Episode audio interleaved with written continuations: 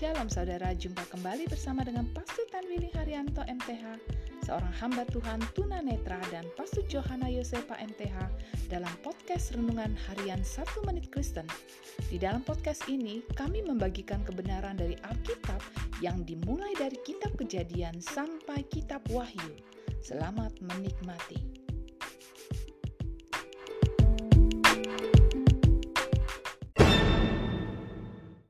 Shalom saudara berharga mata Tuhan, senang dapat jumpa dengan saudara. Hari ini firman Allah mengingatkan kita untuk tidak jemu-jemu membaca firman Tuhan. Mungkin orang menganggapnya aneh bahwa Musa yang telah mencatat sepenuhnya seluruh petunjuk yang diberikan kepadanya di atas gunung tentang cara membuat semua benda kemah suci dan perlengkapannya dengan sama terperincinya dan beberapa kali diulang dalam pencatatannya dalam beberapa pasal. Sehingga kita tergoda menganggapnya tidak berguna dan membosankan. Saudaraku, begitupun dengan kita ketika kita membaca firman Allah dan mungkin merasa terus mengulang dan merasa kita sudah mengetahuinya. Sesungguhnya setiap kali kita membaca firman Allah, kita akan selalu mendapatkan kebenaran dan pengertian yang baru.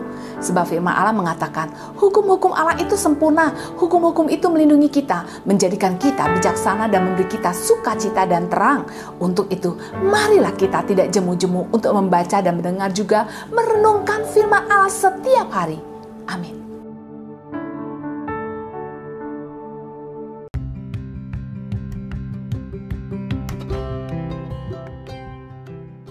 Terima kasih saudara telah mengikuti podcast Renungan Harian 1 Menit Kristen.